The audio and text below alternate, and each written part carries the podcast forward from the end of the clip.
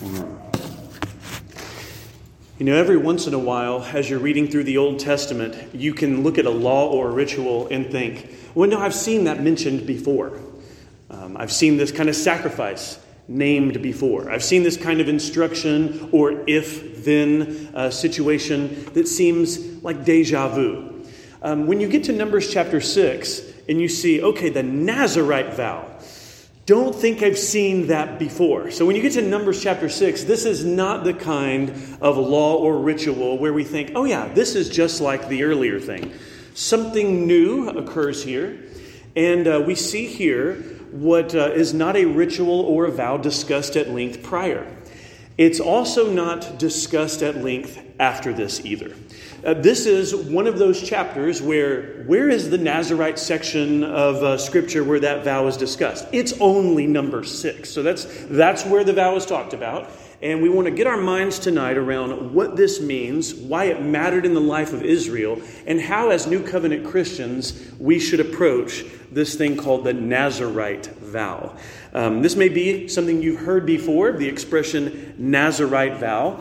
And um, and if you thought, people from Nazareth, are those the Nazarites? Nope. Okay, so there's the town Nazareth, and the Nazarenes are from there. Nazirite doesn't relate to Nazareth by uh, its uh, root. So a Nazirite is a particular uh, word that refers to being set apart or consecrated. And it doesn't have anything directly to do with the town Nazareth where Jesus was from. So we we immediately just want to make a distinction here. Nazirite, Nazareth, we don't want to equate those things in our thinking. Uh, but this is the only place in the whole uh, Old Testament where the Nazirite vow is explained. And we want to reflect on it. First of all, its placement. Notice in Numbers one through four, we looked at length of the order and arrangement of Israel's camp. They were very specifically ordered to live here and arrange there and position this tribe and clan here. Um, and then in Numbers five, we were, we were reminded that this ordered and arranged camp is to be Uh, ritually clean. They are to have a ritual fittedness to approach the tabernacle. Not just ritually, but also in Numbers five, ethically and morally, they are to pursue what is right before God and live in a way with their neighbor and in the camp that keeps the laws. There is an opportunity that those in Israel's camp can consider an additional voluntary vow of special focus and separation, and we would call this the vow of the Nazirites. Uh, so to, to uh, condense it for you, we would say this is a voluntary, temporary vow of special devotion. This is a voluntary, temporary vow of special devotion. So if we have noticed that Uh, The priests of Israel have a lot of requirements. If we notice that the people in the in the land and in the camp have to be ritually fit and clean, then a, the Nazirite vow is to say of the group of Israel uh, Israelites and the tribes, people can make a special commitment, temporary, voluntarily. Now you might say, well, aren't there some Old Testament exceptions to that? And your mind might think of someone like Samson, and we will deal with his case in a bit because his indeed is a little different of a Nazirite vow situation. Uh, so three parts to the passage tonight. These twenty-one verses begin with making the vow. What does it entail? Why would someone do it? What's it involve avoiding? Verses one to eight are about making the Nazirite vow. Then there is the situation that can arise that your vow for a certain length of time could be disrupted. And I'm calling it restarting the Nazirite vow because that's exactly what would happen. You don't just pick up where you left off. It restarts altogether. And then completing the Nazirite vow. What happens when that goal has been met? What is the uh, the aftermath of completing that vow? That's what the remaining parts of the passage. So making it, what if we have to restart it? And then what happens when it's completed? Okay, verses one to eight give us the making the Nazirite vow. The Lord said to Moses, saying, "Speak to the people of Israel, say to them, when either a man or a woman makes a special vow, the vow of the Nazirite, to separate himself to the Lord, he shall," and then there's going to be some prohibitions, okay, of things to avoid. Uh, notice immediately in verse two, while the priesthood is limited to males from Levi's tribe and descendant from Aaron's sons, the Nazirite vow is not so limited. In fact, the Nazirite vow is for people among the tribes of Israel. It's for people who are male and people who are female. And so it's not specific to a gender or to a tribe.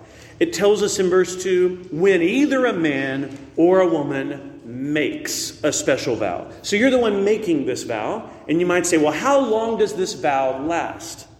Well, it varies.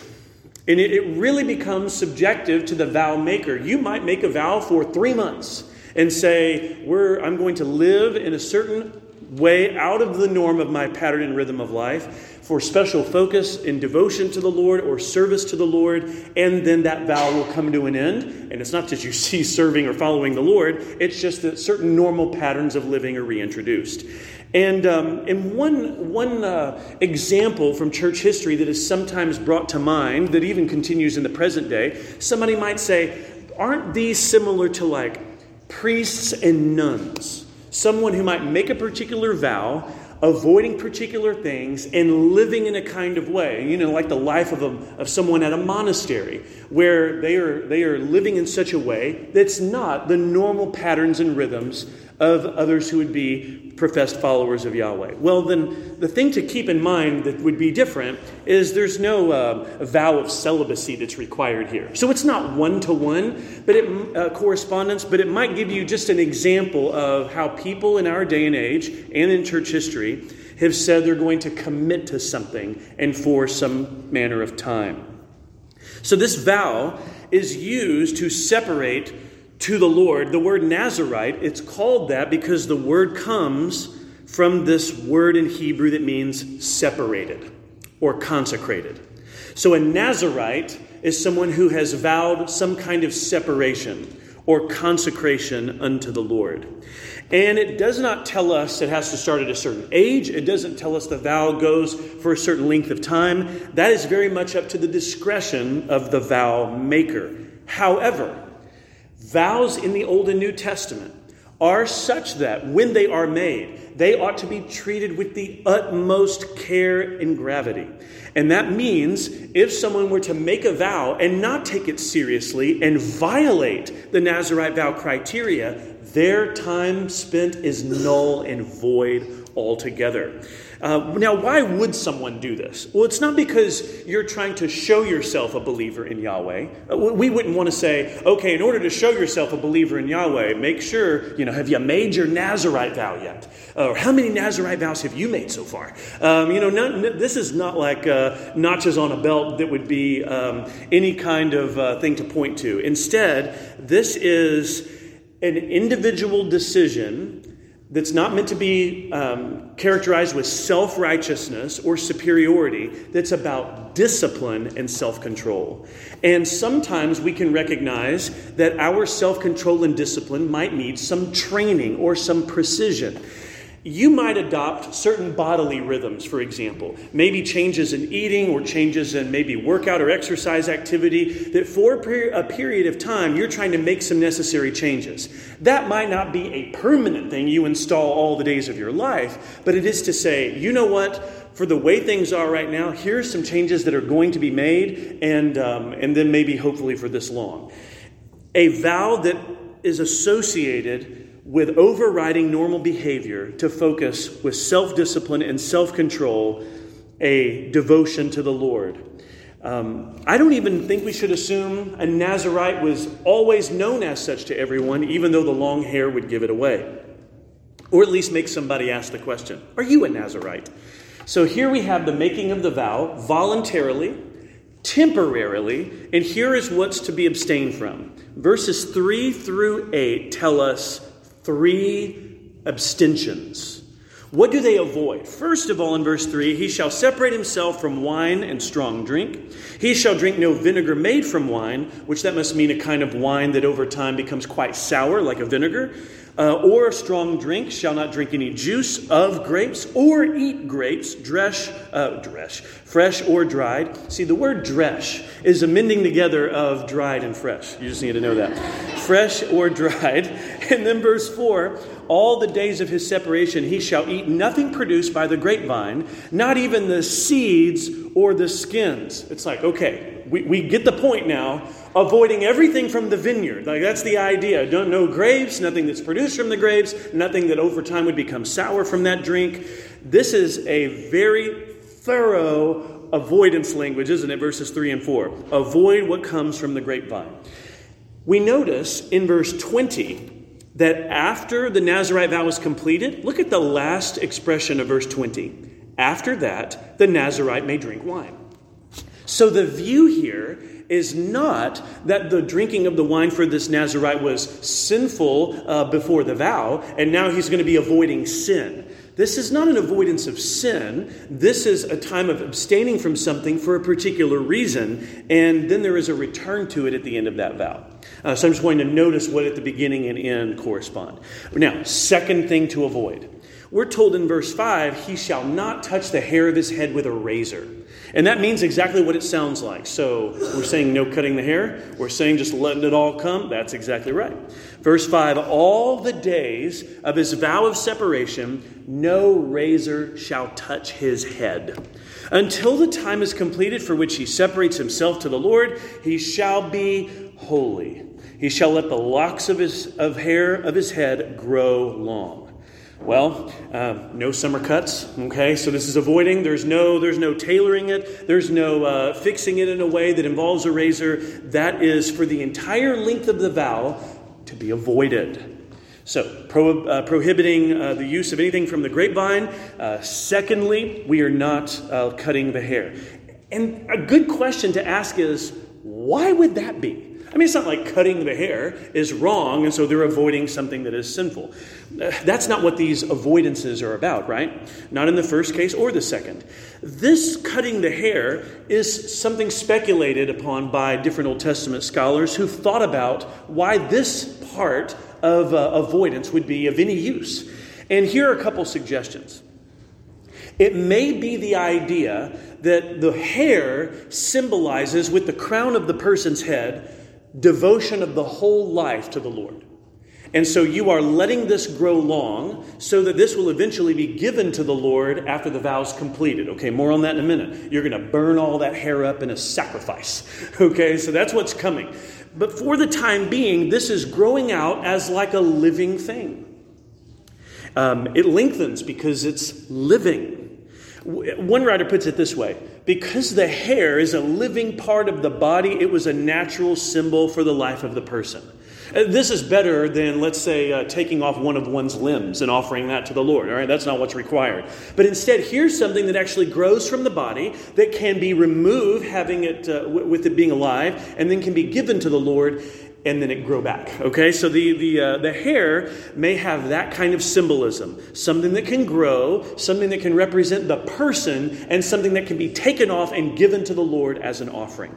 All of those ideas might explain the focus there of the hair. Now, third and final avoidance. We're avoiding anything from the grapevine. We are not cutting the hair for the length of the vow. Verse six. All the days that he separates himself to the Lord, he shall not go near a dead body.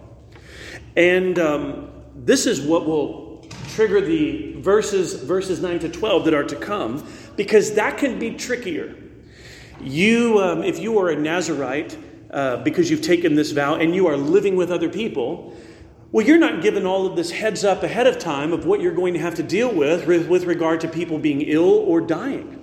And so it's very possible that in the course of your life, you could have a relative or a parent or someone in your home that dies. And um, that is what will lead into verses nine to twelve. But for all that it can depend on you, you're to separate yourself to the Lord by not going near a dead body. Um, dead bodies. Why, why picking on that? This probably has to do with what we've seen in Exodus and Leviticus. The spectrum of life and death.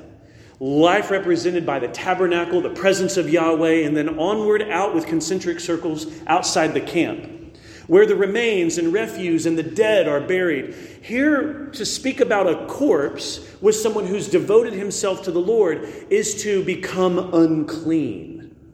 And therefore, this is different. It's not as if drinking wine would make one unclean. It's not as if cutting the hair would make one unclean. But if you're going to devote yourself with a holy separation to the Lord, you must not become unclean. And one thing that would do that is contact with a dead body. This is quite a requirement because the high priest was forbidden to have contact with a dead body. It would render the high priest unclean and unable to perform the tabernacle rituals. But a normal Israelite, and I just mean normal in the sense of uh, they've not made this vow. Um, if you are an Israelite who's not a Nazirite, a non-Nazirite Israelite, that's what I'm saying. If you are, um, if you have a relative that dies, you're ritually unclean, but it doesn't put you in the situation that the Nazirite finds themselves in.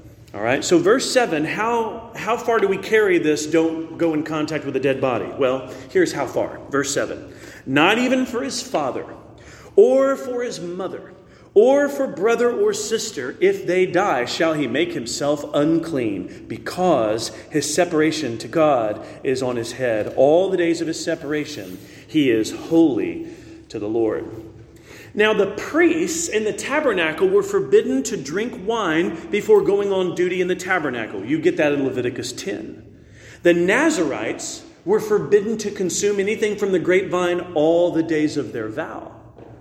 Whereas normal, ordinary priests, non-high priests, could mourn their close relatives, according to Leviticus twenty-one, the Nazirites couldn't. Something that's striking to me, that's never stood out to me before looking at this closely this past week, is how much more demanding than even ordinary priesthood aspects of this vow are. So, if you were not from the tribe of Levi or the sons of Aaron, you would not ever function as a priest at the tabernacle. But if you took a Nazirite vow, the kind of restrictions upon your life could even be higher than what was demanded of them in their ordinary lives. Uh, it's quite something. So temporary, voluntary, but quite restrictive. Um, and you might say, well, you know, how many people would normally do this? Well, there's no indication in Scripture of any kind of proportion or statistic. So I have zero numbers to report. I wish we had a sense of like how many Israelites ever actually did something like this or attempted it. Um, we don't know. We don't know. Even in the book of Amos, there's reference to Nazirites, but never a kind of percentage.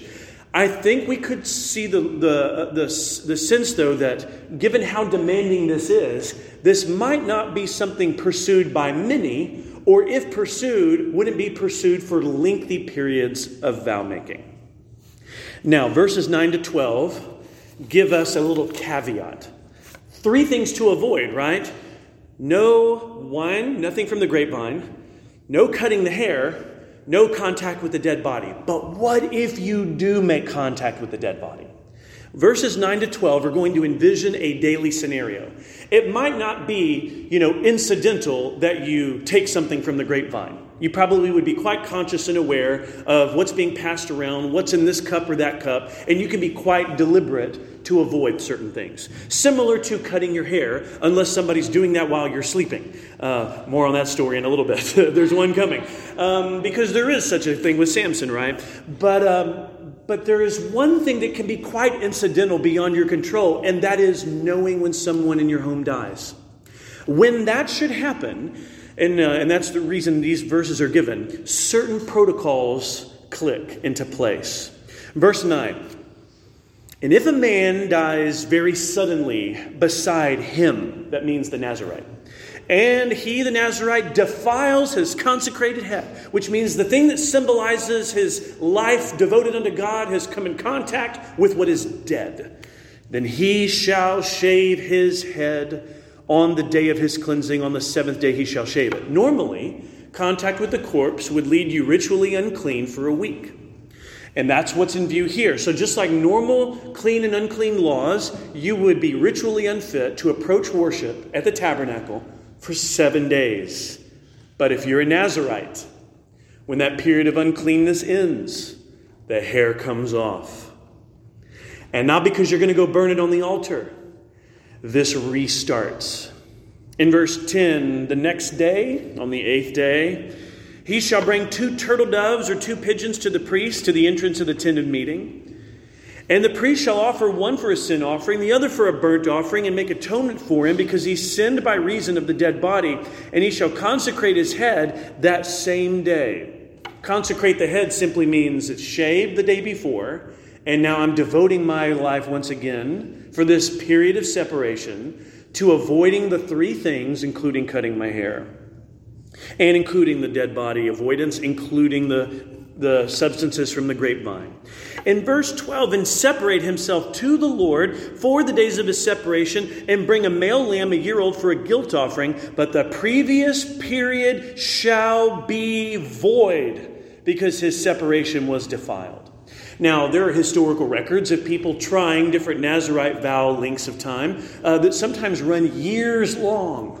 I read of one story of, of a woman who had tried a Nazirite vow for seven years, and in the final year of completing it, violated one of these criteria in history and restarted it all together. In other words, you think seven years, but who knows whether that was the norm? Somebody might make a vow for two weeks. Somebody might make a vow for two months or two years. There are some very unique occasions in the Old Testament where something seems to be all one's life long. Uh, again, on that, uh, more on that in just a bit. So these steps to restart the Nazirite vow involve, first of all, you shave your head on the seventh day when your uncleanness ends. Number two, on the eighth day, that following day, you're bringing birds for sin offerings and burnt offerings.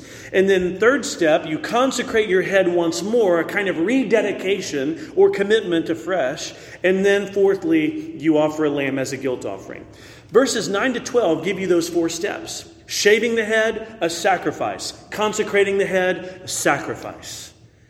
And it's serious, isn't it? It's not as if someone says, okay, I only made a six-month vow. I had five months in, so I'm just going to do one more month of this. No, six months restarts altogether. So verses nine to twelve envision the very Very uh, possible situation that in your close proximity of life, someone could die in your time as a Nazirite rendered null and void. Can you imagine how frustrating that must be? I, I imagine that kind of thing happens uh, in the Old Testament during the practical lives of these people across the timeline. People have made these vows and they have done their utmost to avoid this and avoid that. And yet something beyond their control happens. They come in contact with a relative in their home, and now everything has restarted.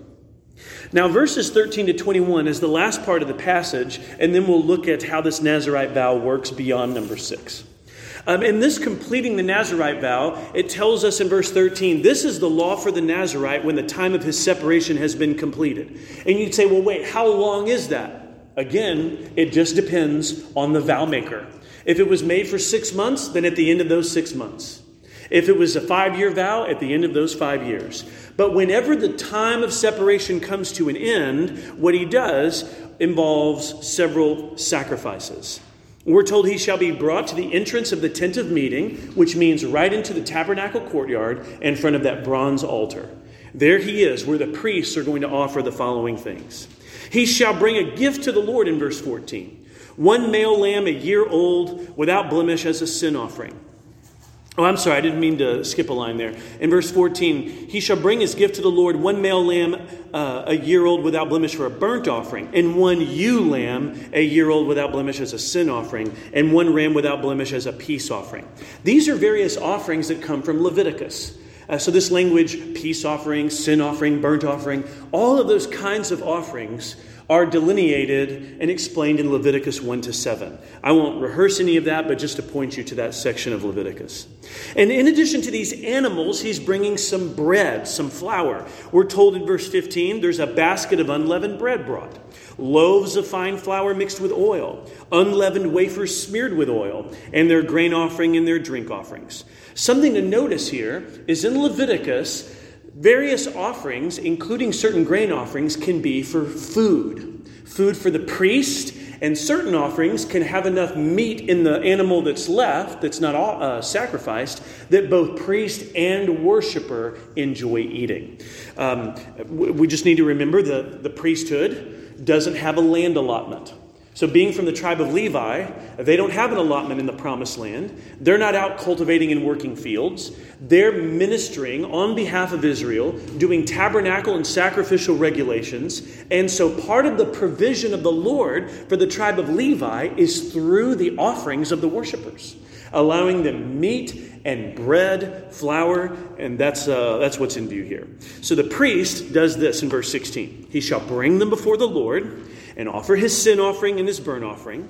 And he shall offer the ram as a sacrifice of peace offering to the Lord with a basket of unleavened bread.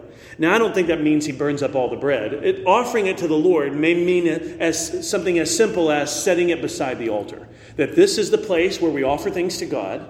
And then in that act of symbolism, that becomes a holy donation to be enjoyed by the priest. It tells us the priest shall offer also its grain offering and its drink offering. So through verse uh, seventeen, we've seen that after the completion of the vow, various animals and grain offerings are brought. Verse eighteen, and this is a day long awaited for those who had lengthy Nazirite vows. Verse eighteen, the Nazirite shall shave his, concentra- his consecrated head at the entrance of the tent of meeting. So right there, okay, you're just getting a haircut. Right there in front of the priest. Right there in the courtyard. There you are. And they're, they're taking the razor to your head. And then shall take the hair and put it in the fire. Yes, you're hearing me right. Putting it in the fire under the sacrifice of the peace offering. So part of this peace offering involves an animal. And with that animal being burned, your hair that you've grown out for however long, weeks, months, or years, that gets burned up because it represents your devotion to God that you have offered unto him. You've given these years, months, weeks, whatever the length of the vow is, and now this to, this is to symbolize a, uh, a completion and offering to God what you had devoted.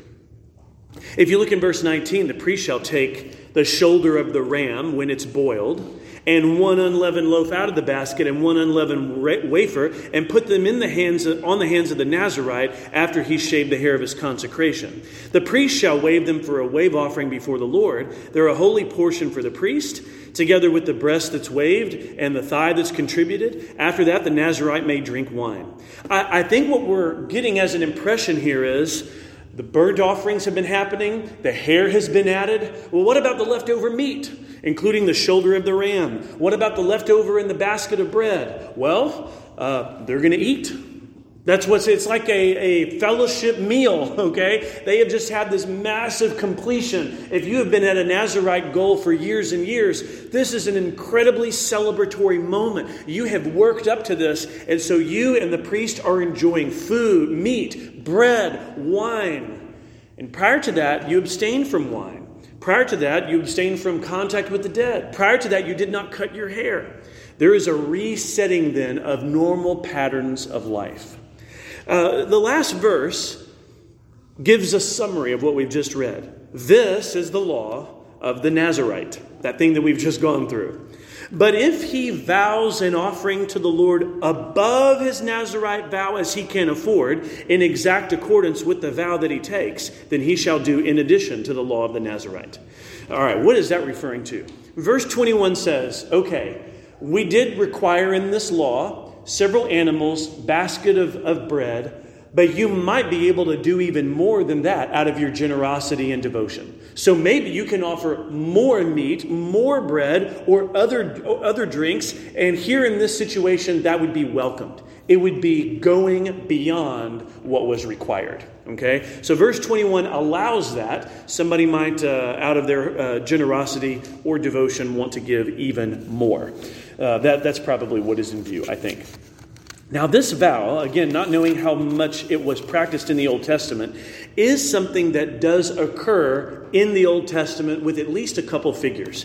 Let's look first of all at Samson. And we're going to turn to the book of Judges for a moment. I want you to go to Judges thirteen with me. If you've got your copy of the Bible in front of you, Judges thirteen will be useful to see. Judges thirteen. Here we have Nazirite language employed, and I want you to notice certain phrasing given what we've just looked at from number six. Judges thirteen tells us of a barren woman and her, her husband Manoah who were going to have a son as announced by the angel of the Lord. And what we're told in Judges thirteen four is this. He, sorry, verse three. I skipped the angel of the Lord's opening message here. Behold, you are barren and have not borne children, you but you shall conceive and bear a son. Therefore be careful and drink no wine or strong drink and eat nothing unclean. For behold, you shall conceive and bear a son. No razor shall come upon his head. For the child shall be a Nazirite to God from the womb. And he shall begin to save Israel from the hand of the Philistines. Now, uh, the wife communicates to her husband Manoah what happens, and then the angel of the Lord will appear later to reiterate things like this. We won't look at the, the whole of, of Judges thirteen. This part that we've seen is sufficient to show here this language of Nazirite is invoked. So if someone comes to Judges thirteen and say, what's it mean that he's a Nazirite? Well, number six, that's your go-to place. And no razor is to touch his head, that's even expressed. We would imply that he shouldn't go near a dead body, because that's also in number six. Notice that the the woman, the mother, is not to drink wine or strong drink. Now, why is that the case? Because if a woman is drinking wine, that is something that in her system will be communicated to some degree to the child. In fact, if if it is the case that a mother abuses substances while pregnant, that can tremendously affect the physical condition of the child. If this young, if this young child is to be a Nazirite from the womb, then that means in the womb he is not to have any wine, which means she must not drink any either. Because if, as a pregnant mother, she does, then that, even though the, a small amount, would be enough to render him in violation from the womb. Immediately, we notice something different. Judges thirteen doesn't sound voluntary. It doesn't sound temporary. Um, it, it tells us here, he shall be a Nazirite from the womb. And it tells us in verse three, um, that you shall conceive and bear this son. So when she conceives and bears this son, his life is to be lived as a Nazirite from the get-go. This is a small exception, not the norm. Number six still holds intact. In other words, it's voluntary and temporary for nearly all Israelites. Unless an angel of Yahweh appears to the parent with more specific information, okay? So so I, unless the angel of Yahweh comes to an Israelite family, they don't need to worry. Should my child have been a Nazirite from the womb? I don't think that's the concern at all.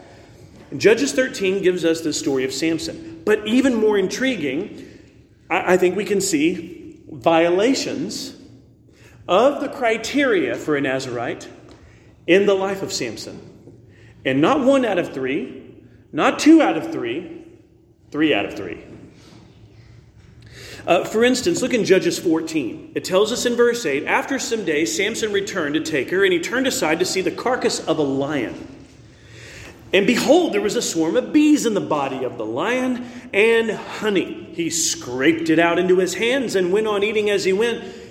And he came to his father and mother and gave some to them, and they ate, but he did not tell him that he had scraped the honey from the carcass of the lion. Oh, I wonder why he left out that little detail. I wonder why he avoided mentioning contact with a dead body. And that's because as a Nazirite, he was forbidden. He gives them honey, doesn't tell them where it was from. But Judges fourteen shows that he was in violation of the, of the, uh, of the third of the three that are listed in uh, number six. Uh, look as well with me in, in Judges fourteen, in verse ten. His father and his father went down to the woman, and Samson prepared a feast there, for so the young men used to do. As soon as the people saw him, they brought thirty companions to be with him. And when you when you see this uh, feast occasion, Um, and the language that follows later in Judges fourteen, I think that the Old Testament commentators are right, who see Samson here in violation of drinking strong drink or something from the vineyard at this setting. If we also look at the scene with Delilah or scenes with Delilah in Judges sixteen, Delilah is cutting the hair of Samson, which renders him weak, because his devotion to the Lord is clearly compromised. Even prior to this, we are worried about Samson's behavior. But here you have a man, a Nazirite from the womb, who is in violation of everything that should be avoided by a Nazirite. Look outside of Judges, though. Let's go to First Samuel. In First Samuel chapter one, another situation of a barren woman longing for a son. Here, Hannah is going to have a son. The Lord is going to open her womb. And in verse ten, she was distressed, has prayed to the Lord, and wept bitterly, and vowed a vow. She vowed a vow and said, O Lord of hosts, if you will indeed look on the affliction of your servant, and remember me and not forget your servant, but will give to your servant a son, then I will give him to the Lord all the days of his life, and no razor shall touch his head. Now, why is that language being employed? It's tied to one particular vow in the Old Testament. The not letting the razor touch the head is tied to the Nazirite vow in Numbers six. Now, I don't think she has to go on to say, and uh, we'll make him avoid contact with dead bodies, or we'll, we'll uh, prohibit him from uh, receiving anything from the vineyard. I think that this language is enough to recall the whole of the vow by mentioning the part. Okay, so there's a way of writing in which you can evoke the whole by mentioning the part. And literarily, I think that's what's happening here. Uh, so likely Samson uh, and uh, no, Samson for sure, but likely uh, Samuel is devoted as a Nazirite from birth. And then what I mentioned earlier from the book of Amos, uh, just to read the verse to you in Amos chapter two, we're told in Amos two eleven, um, it says, I raised up some of your sons for prophets and some of your young men for Nazarites. Is it not indeed so, O people of Israel, declares the Lord? But you made the Nazarites drink wine and commanded the prophets, saying, you shall not prophesy. In other words, where the prophets should prophesy, they ignored and rejected such word from God. And whereas the Nazarites should keep the law and avoid what God said to avoid, they did not take the law seriously in their land and made them drink wine. It's Amos's way through the Lord's oracle there to indict the people for transgression. And uh, and so you have Samson, you have Samuel, you have this reference to Nazarites in Amos, and that's it from the Old Testament. The New Testament has some intriguing spots. Look with me in Luke chapter one. In Luke one, with John the Baptist, there are New Testament scholars who have suggested for a long time that perhaps John the Baptist lived as a Nazarite. Now, where would we get that? What's the language in Luke one, verse fourteen and fifteen? Luke one fourteen, and you will have joy and gladness. Many will rejoice at his birth, for he will be great before the Lord, and he must not drink wine or strong drink. So is, there's this, this prohibition here. And again, the avoidance language, you must not drink strong wine, or in other places like in uh, Judges thirteen or First Samuel one, no razor shall touch his head. These expressions recall Old Testament Nazirite language. So that's why people have suggested that John the Baptist may have lived as a Nazirite. Now, does it ever say John the Baptist lived as a Nazirite? It doesn't. It's a suggestion, but there's good reason for that suggestion because of the strong avoidance language there. Um, lastly, in uh, the New Testament examples, look with me in Acts. Look in Acts eighteen. Uh, I want you to notice the Apostle Paul here. Acts eighteen, beginning in verse eighteen. Acts eighteen eighteen says, after this, Paul stayed many days longer and then took leave of the brothers and set sail for Syria, and with him Priscilla and Aquila.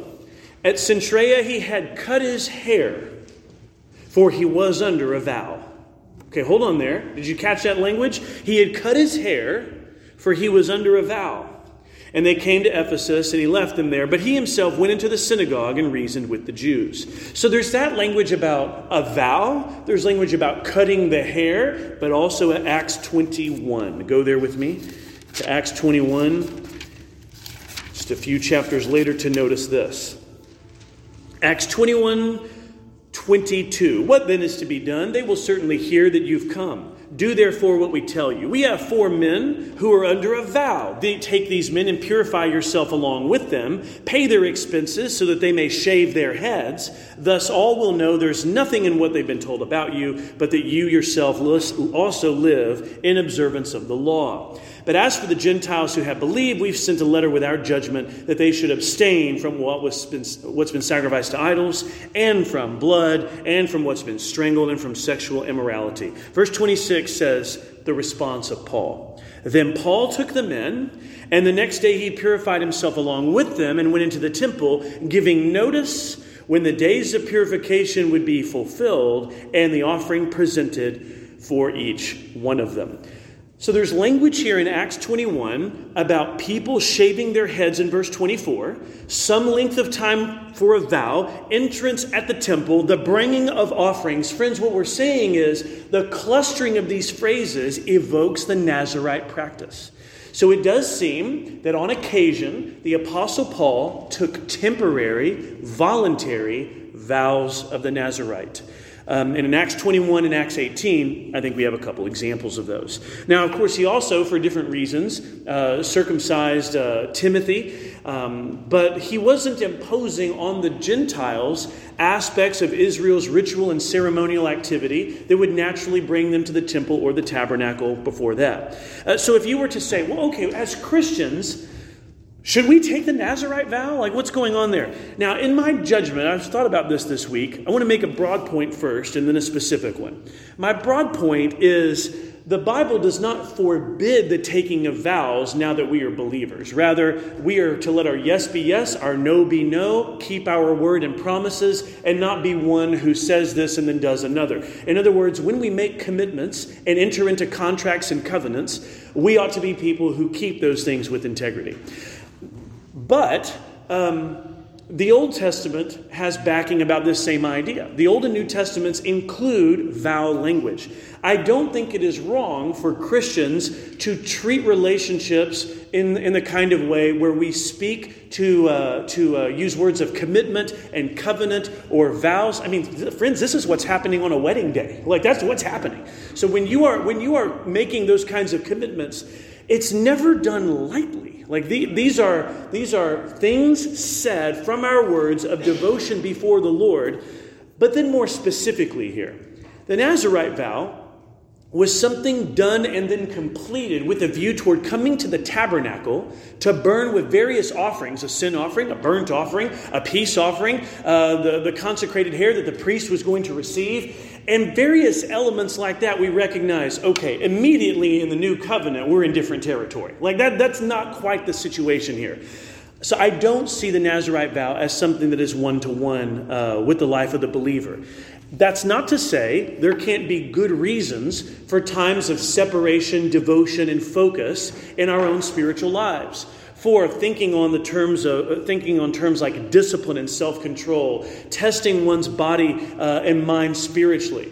Um, and I even think the, the uh, discipline of fasting fits in this same kind of category, where this might not be what someone's normal pattern of living is, but it is something taken up voluntarily for a kind of devotion unto the Lord for a particular amount of time. But it's not meant to puff up self-righteousness. It's not meant to establish superiority or someone's greater holiness and spirituality compared to others.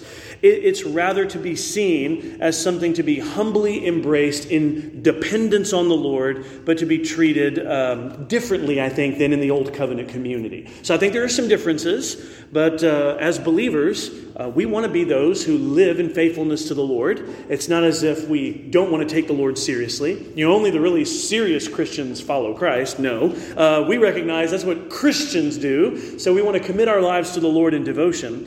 And uh, and there may be seasons of life or times of retreat or spiritual separation where somebody is focusing in a way uh, for their own mind and body. Um, I don't think the Bible prohibits that. Uh, but I do think those sorts of seasons should be thought of as outside the normal pattern of one's Christian life, so that someone say, wouldn't say, well, you know, the way I live, I avoid this and I avoid that and I avoid that and I avoid this. So, uh, you know, I live that way, unlike some of the rest of you who are just not as serious about the Lord as I am. Uh, we would have to uh, avoid, I think, the temptation of using things that we would abstain from that are matters of indifference. Uh, because again, cutting one's hair, Uh, the drinking something from the vineyard, um, and the uh, contact with the dead, these are not matters of, of sin, okay? So uh, knowing that we should all be repenting sinners and turning from evil, we look then at the category of matters of indifference that are not moral issues.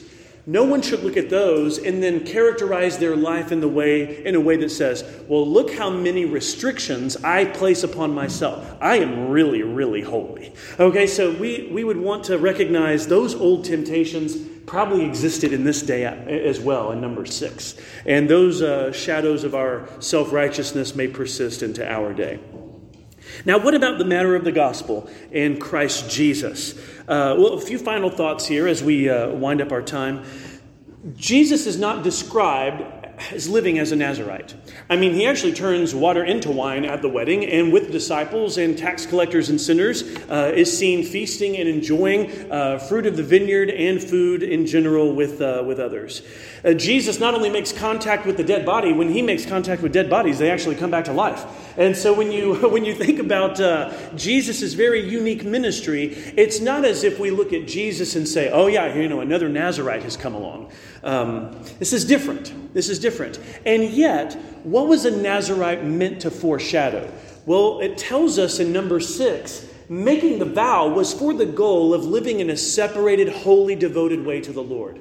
Well, setting aside the Nazirite restrictions for a moment, there has never been one dwelling among man more wholly devoted to the Lord with utter delight, seriousness, and single-mindedness than the Lord Jesus Christ. In other words, everything that the Nazirite vow would want to hold forth for a sinner to pursue, Jesus embodies perfectly. In other words, he is the absolute consummate fulfillment of any kind of holy devotion that the Nazirite vow would signal. Um, and so in that sense, the Nazirite vow, like other ritual and ceremonial and institutional things in Israel, have shadows that I think point to Christ. You're not surprised to hear me say that. I say things like this all the time. Um, but nonetheless, I believe it is true that the Old Testament shadows, including the Nazirite vow, can point us to the one who would dwell among us with utter consecration and holiness for all he would come to do. And, um, and more broadly, you know, Israel was to be a holy nation unto the Lord, and we are to be a holy people unto a Lord, uh, the Lord. So rather than thinking about the grapevine or contact with the dead, or which was a, about ritual and ceremonial fittedness, or even the, the length of one's hair, all of these things were working like symbols, right, in the ancient world of one's life being given to the Lord. And here's what Jesus says: if anyone wants to come after me, he must deny himself and take up his cross and follow after me. In other words, I think it's not about saying to follow Jesus, all right, we're going to have to start talking about Nazirite restrictions. No, instead, we get an image of a cross, a cross which puts to death the seeking of self above all and the love of what would dishonor God. And therefore, we are reminded that in following Jesus, we do not only turn from evil, we bring all matters, even of indifference and neutrality, to the Lord, praying that in matters of indifference, we at least will walk with wisdom, discretion, and discernment. We want to honor and glorify the Lord. And therefore, uh, we recognize that that's not something we take temporarily. Um, we would be more in the vein of someone like uh, Samuel or Samson, though not from the womb, that at uh, the following after Christ, it would then consist of all of the rest of the days of our lives that we would be holy before him. Let's pray.